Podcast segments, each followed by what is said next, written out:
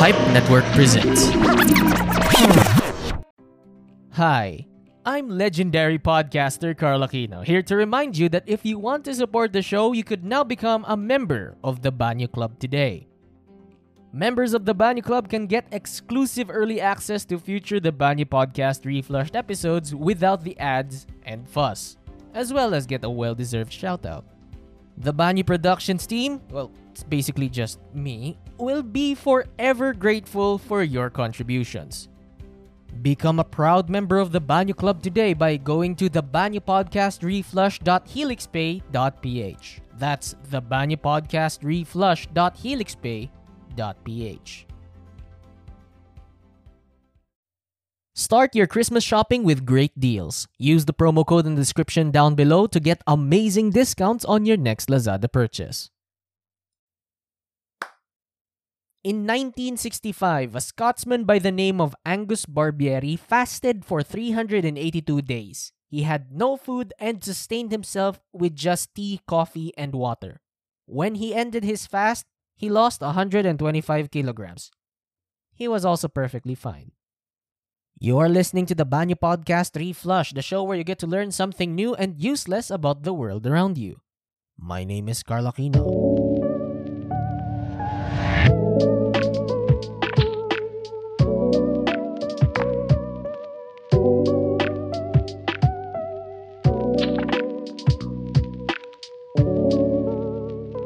So, for today's episode, dear listener, we are going to be talking about food. Now, lahat naman tayo kailangan nating kumain at uminom ng tubig para makasurvive tayo.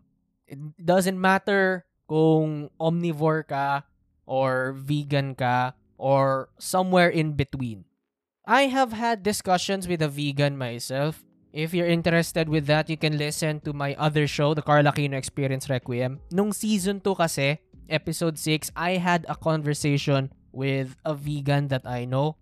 So, if you're interested in the differences and your experiences niya pagdating sa veganism, go check it out. It's an amazing talk. But regardless, no matter what you put in your face hole, we all need food and water to survive. Alam natin lahat yan. However, would you believe me that there are actual people out there in the world today who believe otherwise. Yes, dear listener, may mga taong ganyan. Let me tell you about breatharianism. Yes, may gantong concept talaga. They're also known as inedia and sun gazers. Itong breatharianism na to, ito lang naman ang isang movement kung saan yung mga naniniwala dito, hindi sila naniniwala na dapat kumain at uminom ng mga tao.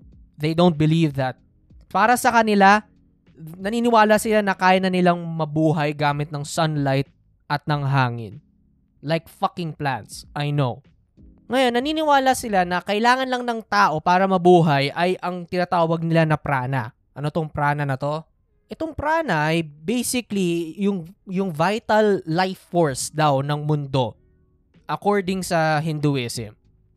And para makuha natin tong prana na to, kailangan lang natin na mag-meditate, mag-yoga, gumawa ng breathing exercises, at tumingin sa araw. Mag-bask tayo sa vitamin D. Ganun lang daw ang kailangan para makuha natin tong prana na to, according sa kanila. And obviously, everybody in the mainstream medical community considers breatharianism as nothing more than pseudoscience. And of course, this breatharianism movement has led to numerous deaths throughout the decades. Malalaman niyo yan mamaya. Ngayon, magtataka ka na siguro kung sino bang gago ang magsisimula ng gantong klaseng movement. Who in their right mind would think of something like this? May drugs ba silang kinukuha? Ganto yan. The history of breatharianism goes back just a few decades ago, to be honest. It all began with one man by the name of Wiley Brooks. Wiley Brooks is an American New Age quote-unquote guru, yes, matinding quotations yan, who founded this little group called the Breatharian Institute of America noong 1980s. Maliban sa pagiging isang New Age guru, matinding conspiracy theorist din si Wiley. In, he believes it all. Naniwala siya doon sa Illuminati, sa New World Order, yung CIA daw, gusto siyang targetin, all that jazz. It's a conspiracy theory, paniniwalaan niya kagad yan. He also believed that he was the reincarnation of two people, John the Baptist and Jesus Christ. Naniniwala siya na reincarnation siya noon. And recently ko lang din nalaman na Jesus Christ claimant din pala si Wiley Brooks. If ever nalaman ko na mas maaga to, I could have included him along with the others dun sa episode 50 ko. If you're not aware of episode 50 ng The Banyo Podcast Reflushed, it's basically the 2021 Christmas episode where I talked about a few examples of people who claim to be Jesus or the Messiah. It's it's an amazing episode. It's one of my favorites to be honest. If you're interested in that episode, I'll leave a link in the description down below. Go check it out after this episode. But anyway, balik tayo kay Wiley. What's fascinating about the history of breatharianism is the fact na hindi si Wiley Brooks ang nag-imbento ng term. The term was actually coined by this individual named Dick Gregory. Sa libro niya na Dick Gregory's Natural Diet for Folks Who Eat Cooking with Mother Nature na pinublish niya noong 1974. Dick Gregory is actually a civil rights leader and vegetarian activist. He's also a stand-up comedian. So you know deep down na hindi siya ganun kaseryoso sinasabi niya dun sa librong to regarding sa breatharianism. Ganto kasi yan. Dick Gregory actually used the term breatharianism in a sarcastic way para i-describe ang isang state of food consumption consciousness. Food consumption consciousness is basically just a term used to describe your restrictions in eating na merong additional consideration dun sa ibang mga organism na kailangan mong kainin. So, it starts with just eating meat, yung mga carnivores, and then sa gitna yung yung, ve- yung vegetarians, yung parang nahihinayang sila na kumakain sila ng karne. And then on the other side of the spectrum, we have the breatharians who believe that everything deserves a chance to live so they do not consume any other living being to survive. Parang ganon. Yun yung pagkakaintindi ko dun sa concept niya. Ngayon, itong si Wiley, he read this book and then went along with it, taking everything at face value. Ngayon, ang kauna-unahang beses na pumasok ang breatharianism sa public consciousness ng mga tao ay nung pumunta si Wiley Brooks sa isang TV show na tinatawag na That's Incredible noong 1981. Dito, pinakita niya yung super strength niya by lifting over 1,000 pounds of weight It's around 500 kilograms. Even though he is a skinny guy who only weighed about 130 pounds or around 58 kilograms. And that's definitely in fucking credible. So ngayon, in-interview si Wiley Brooks, how was he able to pull off these feats of strength even though he's a skinny guy? Ganto daw ang sikreto niya. According to him, according to him, his secret was not eating for around 17 consecutive years. Yes, 17 consecutive years. Of course, a normal regular person would not fucking believe that. Mang isang araw lang na hindi ka kumain, manghihina ka na. Given yan, anybody can testify to that. At one point in our lives, kinailangan nating hindi kumain and nanghina tayo kaagad. And this guy did it for 17 years without any any bad repercussions to his body, that's bullshit. Pero pinagpatuloy niya yung explanation niya. According to him, he used to be overweight and he lacked in energy. Pero gusto niya biglang magbago ng ano, ng direction sa buhay niya. Suddenly, he started to look for other alternatives to become healthier. When none of those alternatives worked, according sa kanya, sinubukan lang niya yung breatharianism and bada bing bada boom, here he can lift a thousand pounds of weight. Ngayon, tulad nga na sinabi ko, a regular person would say bullshit and call him out for this one. However, that wasn't the case nung kapanahonan niya, nung early 1980s. Kasi pagkatapos ng interview na to, his popularity blew out of proportion. Sooner, soon enough, he was already going on tours and making talks and discussions just to promote breatharianism and recruit more members. And ang bilis nilang dumami. It was the next big thing in Hollywood fitness and well-being. Kasi it's an alternative to medicine. And after a while, he was able to write a book. Tinawag niya tong Breatharianism, Breathe and Live Forever. Nax, Breathe and Live Forever. He published this book in 1982 and it was actually co-authored by another new age dietitian by the name of Nancy Foss. Ngayon, ano ba tong nasa librong to? Well, to be honest, this book claimed that food, all of food, was quote-unquote poison and it gives our body some negative effects. Lahat daw ng pagkain, lason. Ano to mga negative effects na to? Well, according kay Wiley, food is the number one reason why people age. Sa kanya, ang philosophy niya, pag tumatanda ka, dapat mas gumagaling ka, you're becoming more healthy. And if you consume food, that's going to degrade your mortal body. You are not gonna live forever, my friends, according sa kanya. But here's the thing, medyo hypocritical din siya dito sa librong ito. Kasi even though Wiley Brooks was the number one guy when it comes to breatharianism, he did suggest an alternative transitional diet para ihanda yung katawan mo for breatharianism. He called this transitional diet the yellow foods diet. And yes, it's that obvious. According sa kanya, in order for you to transition to breatharianism, you have to try at least 14 different yellow foods. Now, some of the yellow foods that are included in this transitional diet are the following. Eggs, yan, given na yan kasi may egg yolks. Corn, oh, given na rin yan because it's yellow. And rum raisin ice cream from Haagen-Dazs, among others. I don't know kung bakit kailangan specifically rum raisin ice cream from Haagen-Dazs. And hindi pwedeng ibang brands. Kailangan daw Haagen-Dazs. Well, what the fuck? Ngayon, nagtataka na siguro kung bakit sa lahat ng colors ni Mr. Roy G. Biv, bakit yellow pa ang pinili ni Wiley? Why not something else? Why couldn't be brown or blue or violet sky? But here's the thing. Nobody actually fucking knows why. Because he never properly explained the reason. The closest proper answer that anybody got from him is the fact na according kay Wiley, meron daw siyang nararamdamang vibrational frequencies, whatever the fuck they are, doon sa color yellow. And maliban daw dito, yung mga yellow daw, ito daw yung kayang makapag-purify ng toxins or whatever the fuck they are doon sa katawan natin bago daw tayo makapag-mature into breatharianism.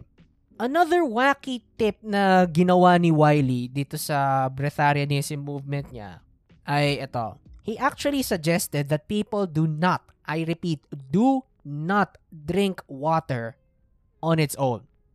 It has to be mixed with something else. Tulad ng ano, juices o kaya mga lemonade. That's it. Hindi ka pwedeng uminom ng tubig on its own. Ito pinakawaki talaga. He suggested that his members, they should only sleep facing north. Walang explanation kung bakit. He just suggested these to people. And people believe this bullshit hook, line, and sinker. But you know what's kind of funny and hypocritical on Wiley's end? Especially nung medyo later years na niya.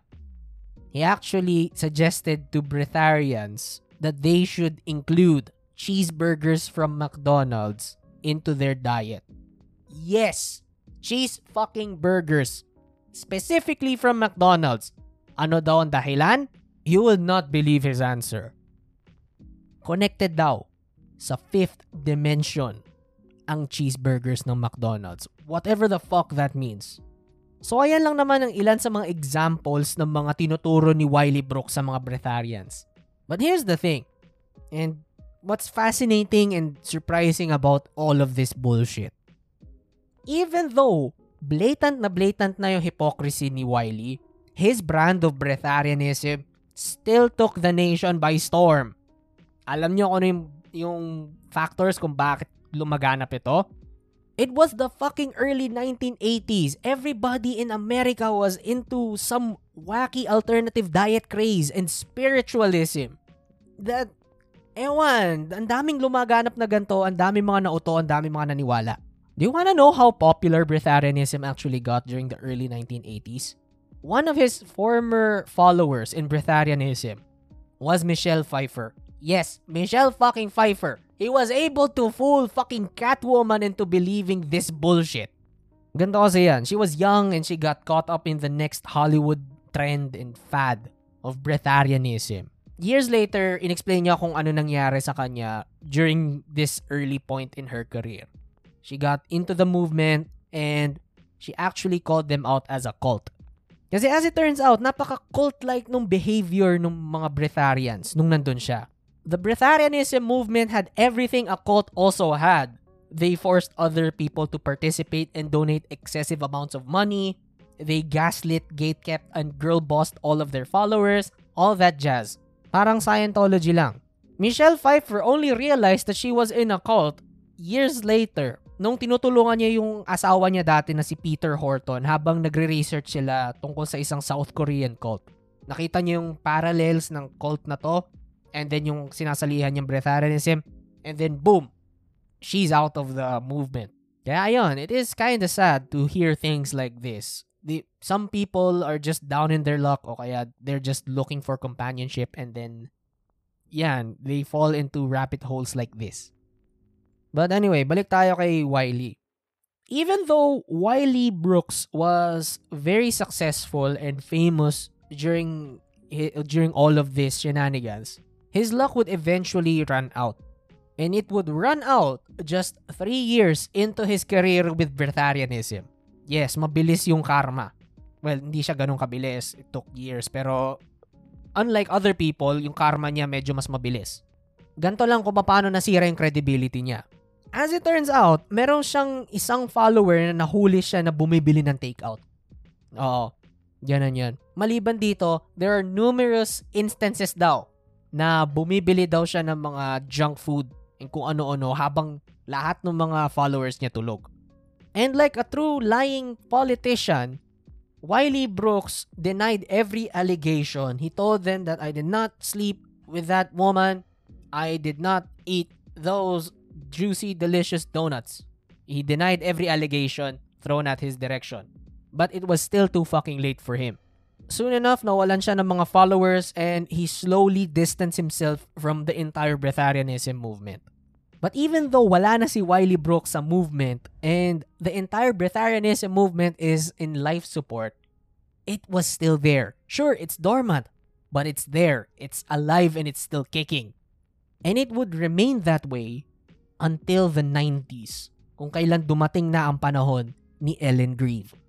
Ellen Grieve, more commonly known as Jazz Mohin, yes, mga weirdo ang mga pangalan nila, is this Australian breatharian who became the next de facto leader ng breatharianism. Well, yun yung pagkakaintindi ko sa position niya. Nung nawala si Wiley Brooks, Jazz Mohin was there to pick up the bits and pieces that remained of breatharianism and she promoted the fuck out of it during the 90s.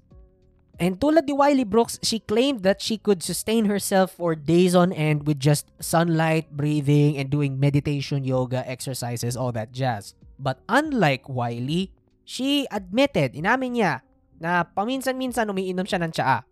Bakit niya ginagawa to? Well, para magkaroon pa rin siya ng panlasa daw. I don't know why. Ngayon, para i-promote ni Jazz Mohin ang buong breatharianism movement, she went on to this TV show called 60 Minutes. Hindi yung sa Amerika, apparently there is also a 60 minutes na Australian version. Ngayon, nag-volunteer siya na mag-quarantine for an entire week without eating, drinking, and she would be observed by a team of medical professionals.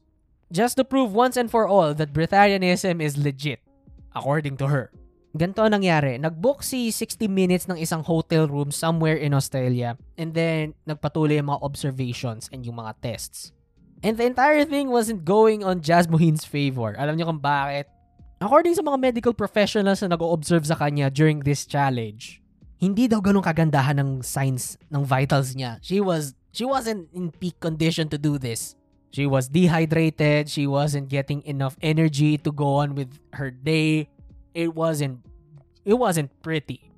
Pero instead na umamin siya na hindi gumagana ang breatharianism and you really need food to survive, she doubled down on this challenge. Kasi according to her, the reason kung bakit hindi daw ganun kagandahan ng vitals niya is the fact na ang location na pinili para sa kanya ay napaka-polluted. They were located in a city somewhere in Australia and breatharianism would only work if she's getting enough sunlight and enough clean air. Kaya nilipat ang location niya. From a city hotel room, lumipat sila sa isang mountainside. And it still wasn't going into her on her favor. It got so fucking bad that they had to stop the challenge as early as the fourth day because her signs weren't really good. If she kept on her silly little challenge, baka nakakuha na siya ng kidney failure dahil sa severe dehydration na na-experience niya. Maliban din dito, magiging liable si 60 Minutes sa pagkamatay ni Jazz Muhin. So, they really had to stop. However, kahit na na-debunk na ng todo-todo tong si Jazz Muhin, there are still people who believed in her nonsense. And sadly, some of her followers really died because they followed her breatharianism movement. Isang example na ito ay si Verity Lynn. She's a breatharian from Scotland na natagpo ang patay sa isang cabin somewhere in the Scottish Highlands noong 1999. She was just 49 years old when she perished. Nung nakapag-investigate na ang mga police, they concluded that she died possibly due to hypothermia and dehydration. Maliban dito, tinignan ng mga police yung cabin niya and they found a copy of Jazz Mohin's book titled Living on Light na pinublish niya noong 1998, just a year prior to this incident and they have concluded that she may have died following Jasmuhin's advice. Ano itong advice na to? Well, apparently, Living on Light contained a recommended 21-day initiation program or process para maklear daw yung katawan ng mga tao ng mga toxins. Kinda similar to the yellow food diet ni Wiley Brooks years prior.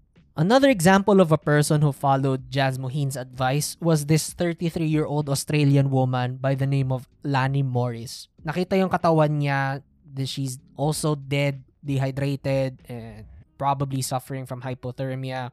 And nakita nila na yes, this woman was following Jazz advice. And you know what's kind of fucked up with this? Even though na may mga namatay na dahil sa breatharianism na to. Jasmuhin denied any responsibility for their deaths. And as far as I can remember, she even blamed them for their deaths for not believing enough in her brand of breatharianism. What a fucking scumbag. So ayan, magtataka ka na siguro kung meron pa rin bang mga breatharians somewhere out there in the world. Sadly, meron pa rin. And here are a few examples. One of these famous breatharians is this woman by the name of Valeria Lukianova, also known as the human Barbie doll noong 2014. If you don't know who the human Barbie doll is, she's basically this woman who went on to numerous plastic surgeries just to look like a real life-size human Barbie doll. Hence the name.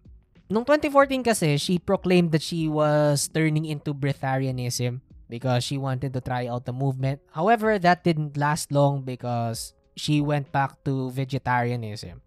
And fun trivia lang, while I'm recording this, ngayon ko lang nalaman na yung male equivalent niya, yung human Ken na si Justin Jedlicka, apparently they both hate each other. they hate each other so much, which is quite ironic. But anyway, final example natin para sa episode natin ngayon ay itong couple na to na sina Akahi Ricardo and Camila Castillo. There this couple back in 2016 na na-interview na sinasabi nila that they're breatharians and they've been doing this for years. Even during the pregnancy, first pregnancy ni Camila, which is cruel for the baby. They the baby needs its required nutrients to survive. And by doing breatharian while pregnant, I that's just fucking irresponsible. Come on. And so, our episode on the wacky world of breatharianism comes to a close. Thank you very much for listening and sticking around our little show throughout the years. I really appreciate you being here. If you like this episode, you know what to do. Please like, share, rate, and subscribe to the podcast. Please like our Facebook and Instagram at Stories and Podcasts. Kung may idea kayo or topic na gusto nyo i-cover ko para sa isang future episode, please message me on the page or you can email us at storiesandpodcasts at gmail.com. If you want to support the show in a more personal way, you could consider donating via Gcash, PayPal, or Coffee. Become a proud member of the Banyo Club today by joining in at the Banyo Podcast reflush.helixpay.ph. You get a shoutout and exclusive early access to future TBPR episodes. And finally, mapapakinggan ang The Banyo Podcast Reflushed and The Carl Aquino Experience Requiem sa Spotify, Anchor, or sa kahit anong podcast app na ginagamit nyo. Once again, this is your host, Carl Aquino signing off. See you on the next episode.